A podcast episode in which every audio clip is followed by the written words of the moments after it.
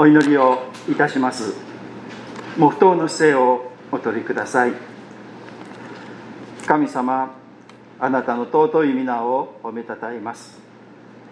私たちを愛し救いいつも見守っていてくださいます。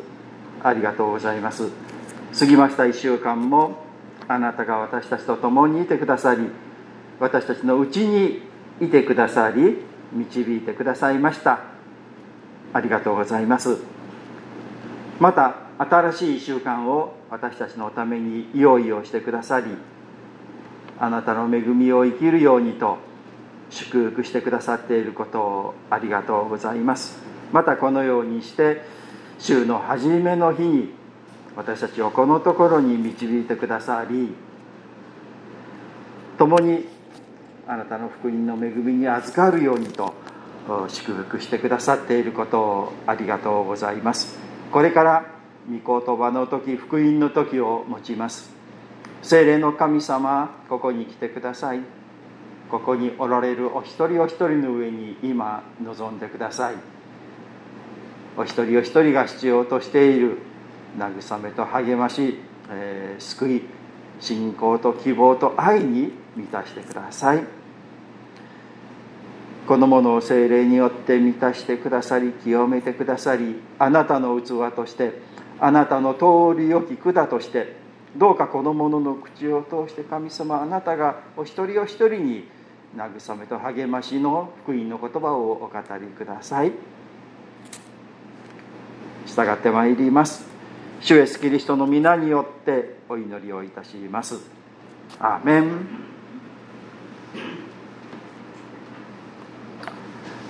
週間歩みご苦労様でした。このようにして教会に帰ってこられて皆さん本当に心より歓迎をいたします。まあ私が言うよりも神様が喜んでおられる。神様が祝福してくださっているということであります。私たちはとても素晴らしいとても恵まれた幸いな人生を歩んでいます。けれどもクリスチャンはそのことをあんまり分かっていないんじゃないかなって思うんですね。素晴らしい人生に素晴らしい、えー、世界へ導かれているのにいやそれほどでもないんじゃないかなあんまりそんなに言われるほど素晴らしくないんじゃないかなとか思っている人が多いんじゃないかなと思うんです。とってもこう残念なことだと思うんですね。皆さんあのアンデルセン童話っていうの中にですねあの醜いアヒルの子っていうのがあるのを皆さんご存知でしょうか？有名な童話ですね。アヒルがいるんですよねアヒル。だけれどもみんなと違うんですよ。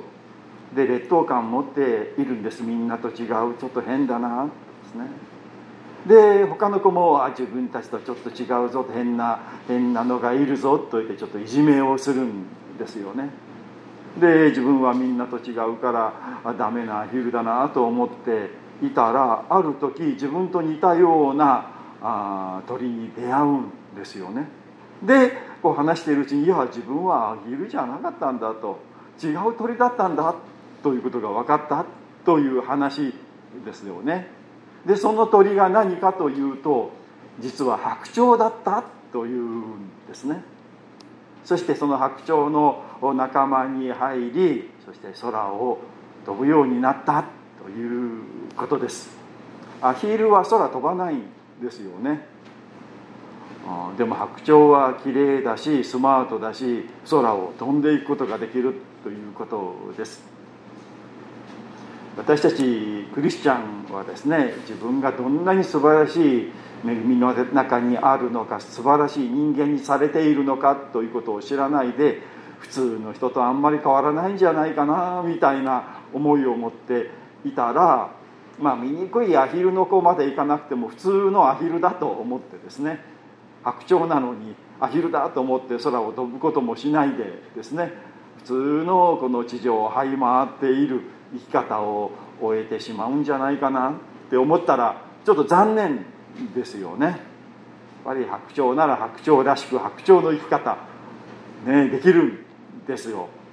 クリスチャンは神様の愛を知っている人はこの世の人とは違う生き方が当然できるしですね、えその恵みの中を生きるべきであります。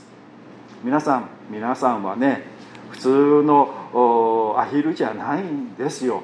素晴らしい白鳥へと神様の憐れみによって恵みによって変えられているんです。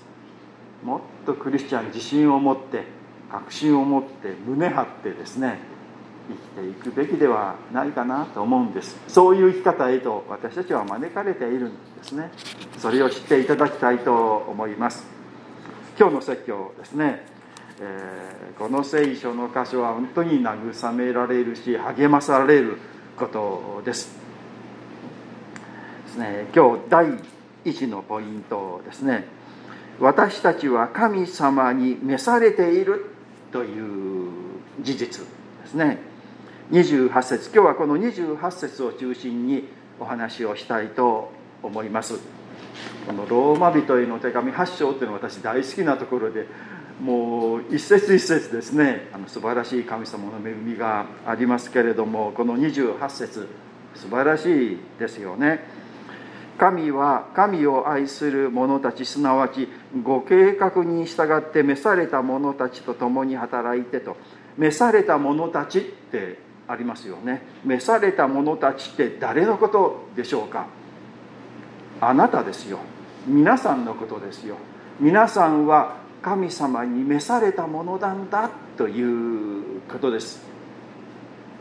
召されるというのは呼ばれると言いましょうかね。招待されるということですよね。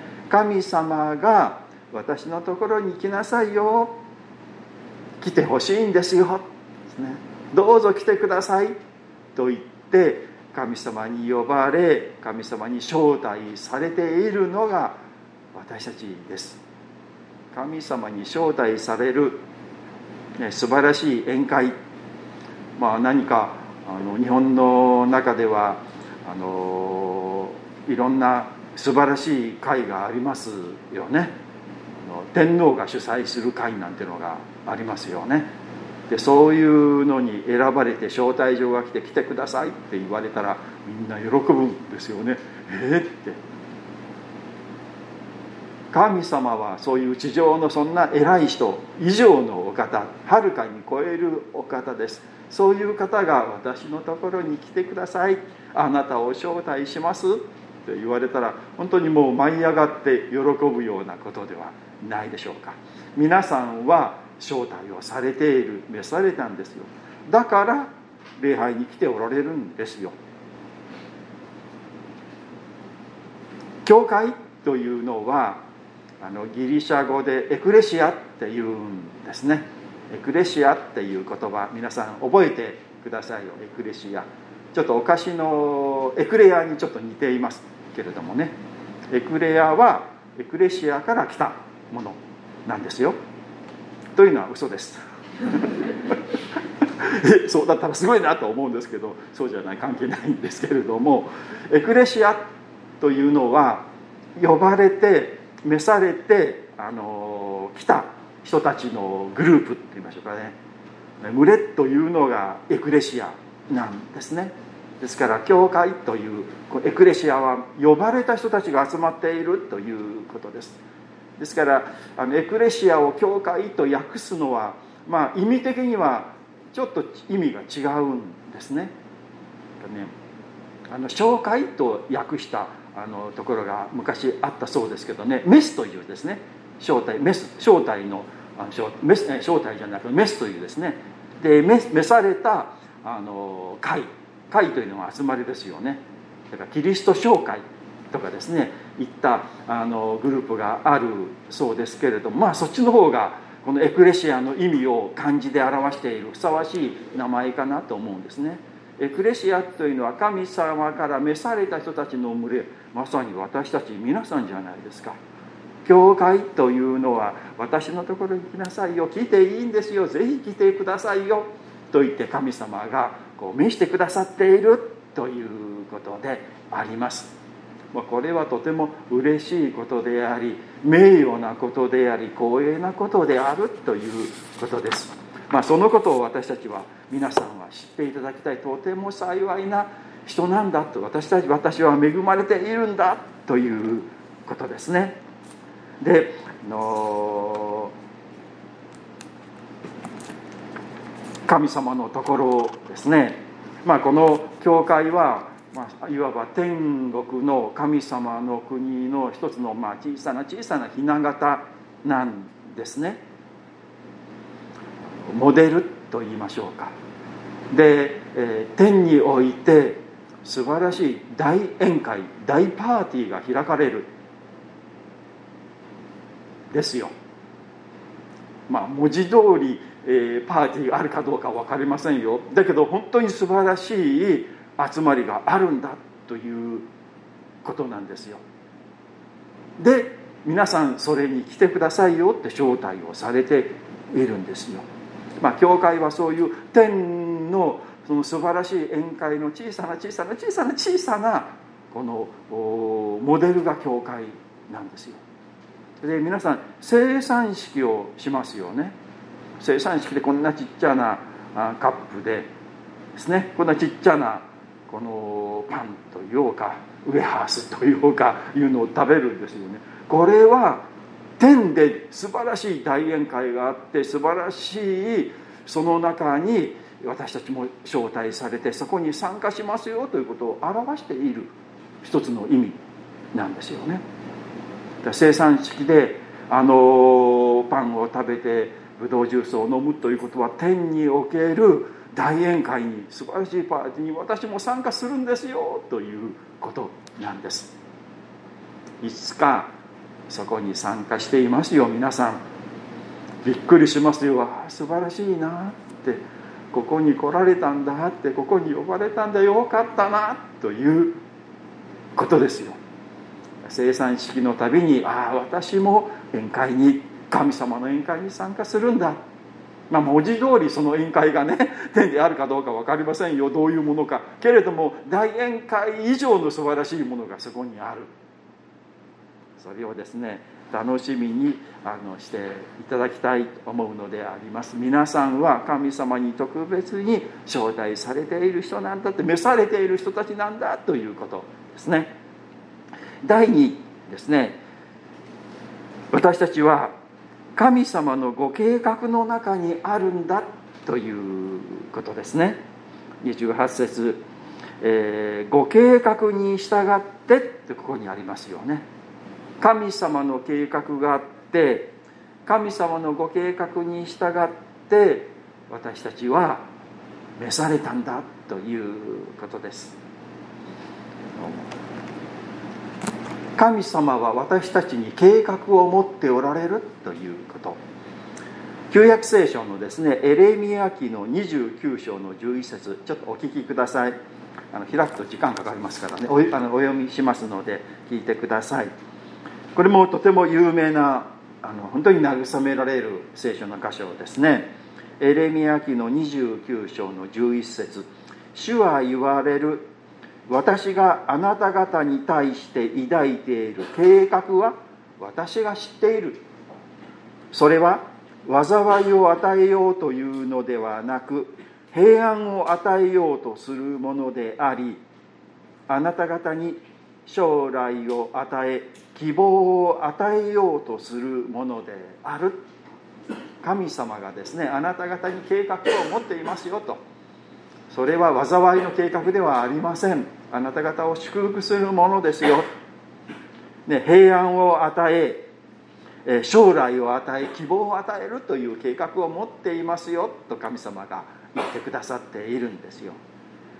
皆さん一人一人に神様は計画を持っておられるということです。この世界には78億人の人がいますけれどもすごいたくさん人がいるなって。その中の私たちは78億分の1の小さな小さな存在に過ぎません。神様私のことなんか見ておられるのかな。78億人いてですねみんな面倒見きれないんじゃないかなって思いますよね。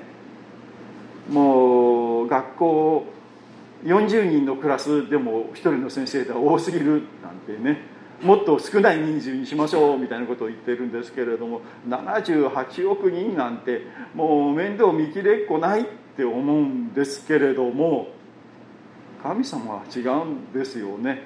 ちゃんと一人一人を見ていて一人一人をこうちゃんとフォローしてくださるのが神様なんだということです。それも78億人の中でとっても大切な人もいればあんまり大したことないなってつまんないなって勝ちないなみたいな人もいるかもしれない。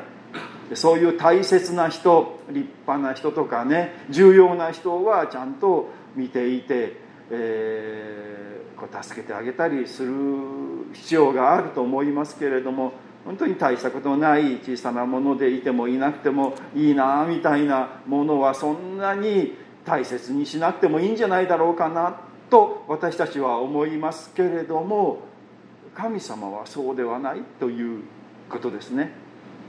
大切か大切でないかなんていうのは私たちがこの世の基準で人間の基準で決めるのであって神様の基準というか神様のお考えは全然そうではないんだということですよ。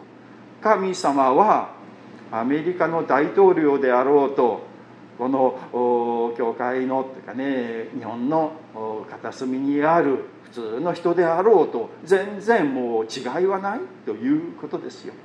みんなちゃんと見ていてくださり心配をしていてくださるというのが神様。なんですね。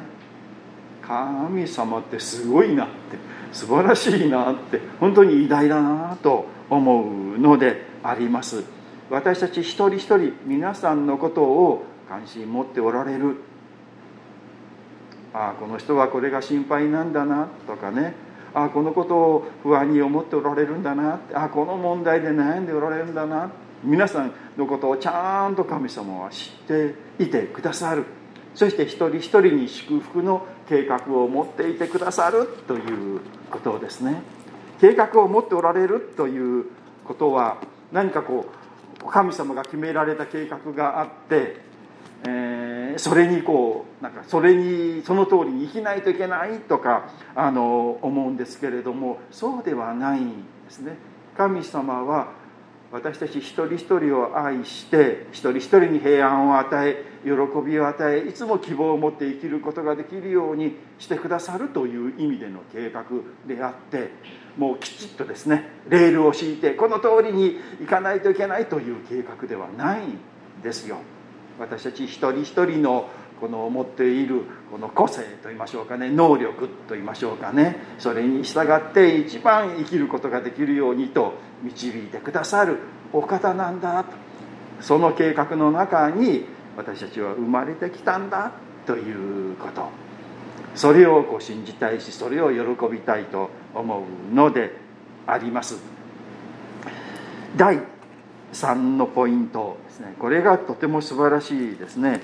全てのことは益と変えられます。ということですね。神は神を愛する者たちすなわちご計画に従って召された者たちと共に働いて万事を益となるようにしてくださる。万事を益となるようにしてくださるということ。全てのことを益として益となるようにしてくださるということですね。このことが本当に嬉しいし慰められるし励まされることであります。いろんなことが皆さんの人生にもあったと思うんですね。あこれ嫌だったなとかこれつらかったなこれ苦しかったなということがあります。またあよかったなとかね。あのあこの人と出会えてよかったなとかね嬉しかったなということもあると思うんです、まあ、どちらかというと苦しいこと辛いことの方が記憶としては多いのではないかなと思うんです。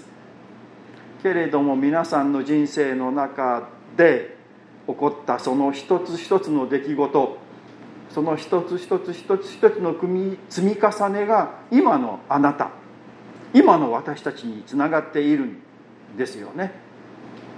そして今このように教会に来てこの礼拝に出てで神様は愛であなたに愛あなたは愛されているあなたは祝福されているというメッセージを聞いているあなたがこのところにいるんですよ。もしかしたらあの昔のあの出来事がちょっと違っていたならば今の皆さんはないかもしれない。違ったものになったかもしれない。けれどもそのこと嫌なことがあった苦しいことがあった辛いことがあったけれども今があったですよね。その一つ一つを通して今の神様に素晴らしく愛されているというこの真理に気づくこの時にあるということですよ、まあ、そういう意味で神様は全てのことを益にしてくださるとも言えるのであります。けれどもそれそういう意味もありますけれどもこのあの召された者たちと共に働いてとありますよね。まあいろんな人がいろんなことをする。そしていいこともあるし悪いこともあるし失敗することもある。間違うこともある。でそういうことをいろいろと組み合わせてと言いましょうかね。それがこう互いに働くようにして最終的にはこう全てのことを良いことにしてくださる。まあこのことが本当に慰めであり、えー、希望ではないでしょうか。キリスト教というのは私は全ての問題に対して答えを与えてくれていると思うんですね。だからやっぱり神様この神様を知って本当にちゃんと知って信じて生きている人っていうのは幸せになることができます。けれどもこの神様を知らないとちょっとやっぱり恐れがあるし不安があると思うんですね。あのまあ、キリスト教をですねあの罪の許しというのがありますよね。今まで失敗した間違ったとですね迷惑をかけたあんなことしなきゃよかったなみたいなことをですねそれが全て許されるというイエス・キリストの十字架と復活によってですね罪が許されるというのは一つですよね。またですねのどんな人にも価値があるというかねあ私なんかいなきゃよかったんじゃないかなとか生まれてくる生まれてこなければよかったんじゃないかな生きる資格なんかないんじゃないかなって自信がなくなってそう思えるような時がある。それに対してですねいやそうじゃない。あなたは価値があるんだ。あなたはちゃんと神様がご計画を持ってこの世に産んでくださってあなたでなければできないことがあるんだ。あなたは生きる資格があります。今ここにいてもいいんですよ。という保証を与えてくれるんですよね。またですねの死の解決というのをキリスト教は与えてくれますよね。もう死んでしまったならばそれでおしまいだ。全てがおしまいだというのがこの世の考え方ですけれどもイエス・キリストは死んで復活をされた。そして死は終わりではないんですよということを示されたんですよね。復活の希望がある永遠の命があるこの世だけの命ではないんだよという希望がある。本当に愛する人とこう死に別れをするというのは辛いことであり苦しいことですね。もうどうしようもないことですけれどもいやこれで終わりではないんだと。また会うことができますよ。再会できますよ。神様の国で復活をするということで私たちはまた会うことができますよという希望がある。素晴らしい解決ではないでしょうか。そしてですねもう一つが全てのことが益になるという解決ですね。失敗をしてしまって間違ってしまって後悔というのを皆さんあるのではないでしょうか。私の人生ですねずっと考えてみて本当に失敗の連続でした。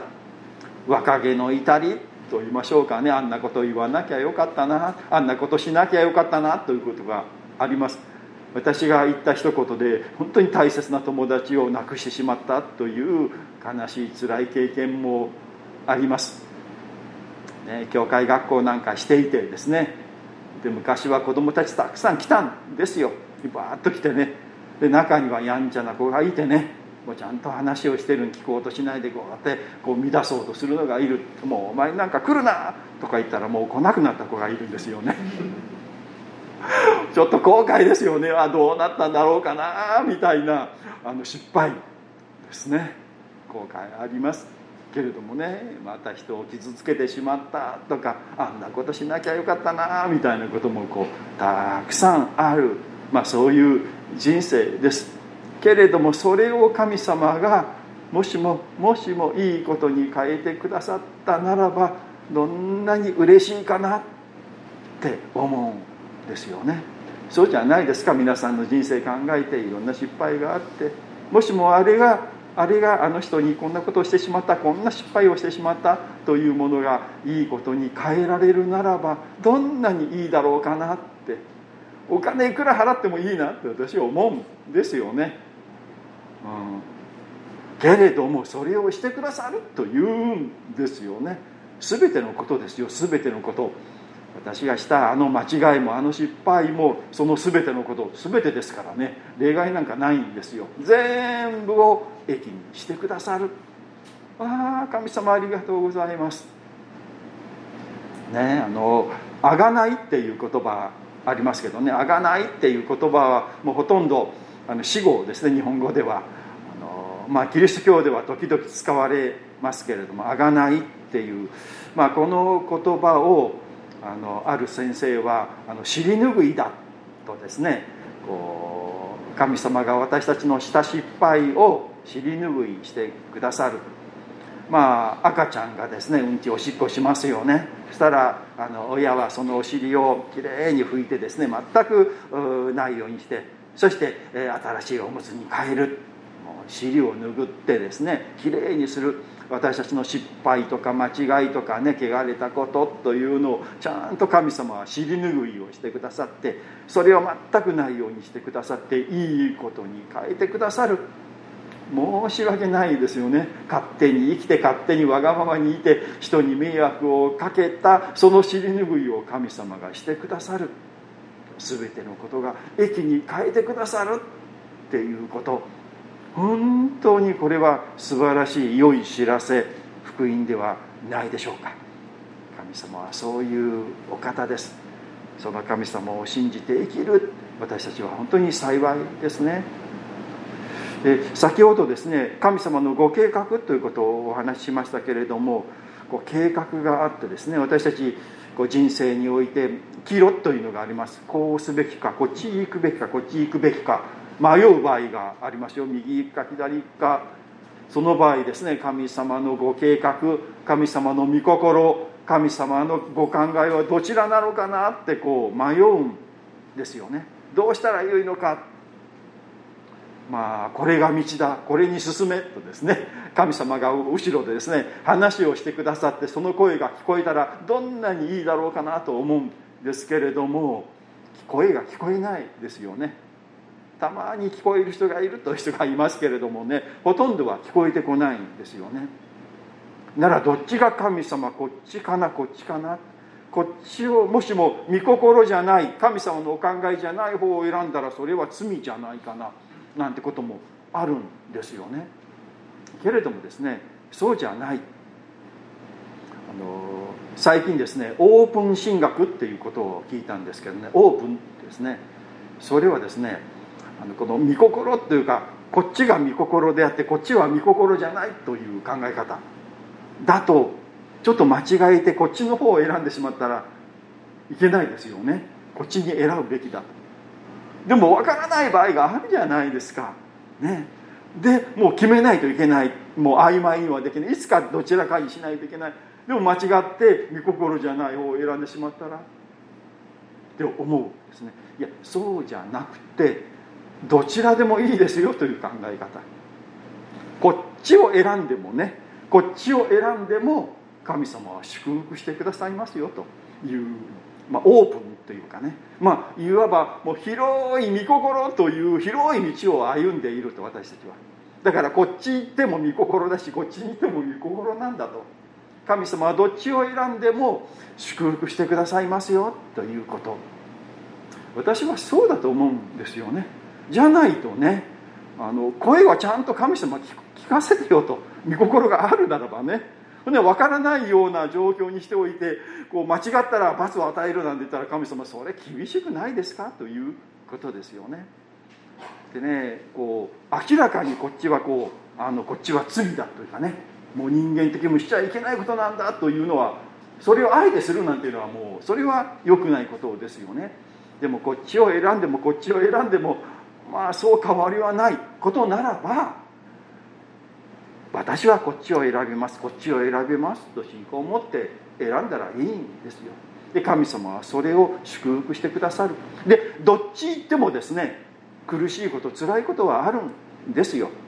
あだからこれは御心だったんじゃないんじゃないかなと思う必要はないんですよ。どっち選んでも問題はあります。でその中で神様にまた助けを求めていくならば神様はちゃんとお道を開いてくださるということ。でたとえ失敗して間違ってですねだとしてもそのことをも神様は駅に変えてくださるということです、まあ、だからといって悪いことをしても最終的には駅にしてくださると言ってあえて悪いことをするというのはそれは良くないですよね。するしそうしてしまったという苦しみの中に生きることになるんですよね。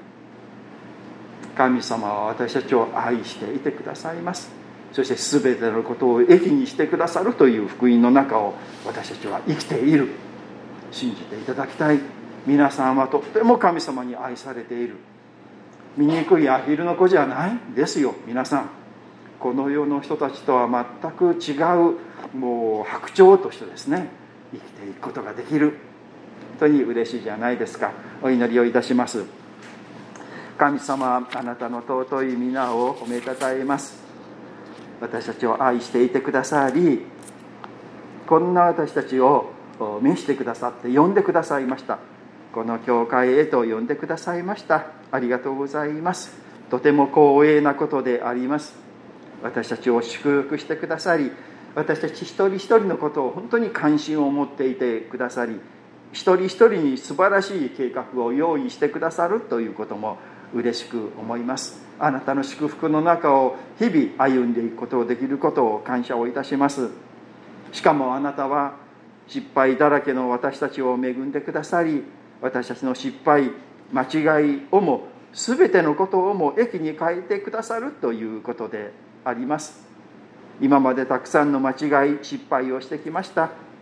それは残念なことです。そしてもうどうしようもないことですけれどももしそれが良いことに益に変わ変えられていくならばこれほど嬉しいことはありません。神様あなたはそのことをしてくださるということです。本当に申し訳ありません。私たちの尻拭いをしてくださり全てのことを益にしてくださることを信じます。あなたの祝福と恵みの中を今週も生きていくことができることを嬉しく思います。楽しみにしております。この1週間もあなたと共に生きていきます。導いてください。イエス・キリストの皆によってお祈りをいたします。アーメン。ではしばらく成長の時目標の時を持ちましょう。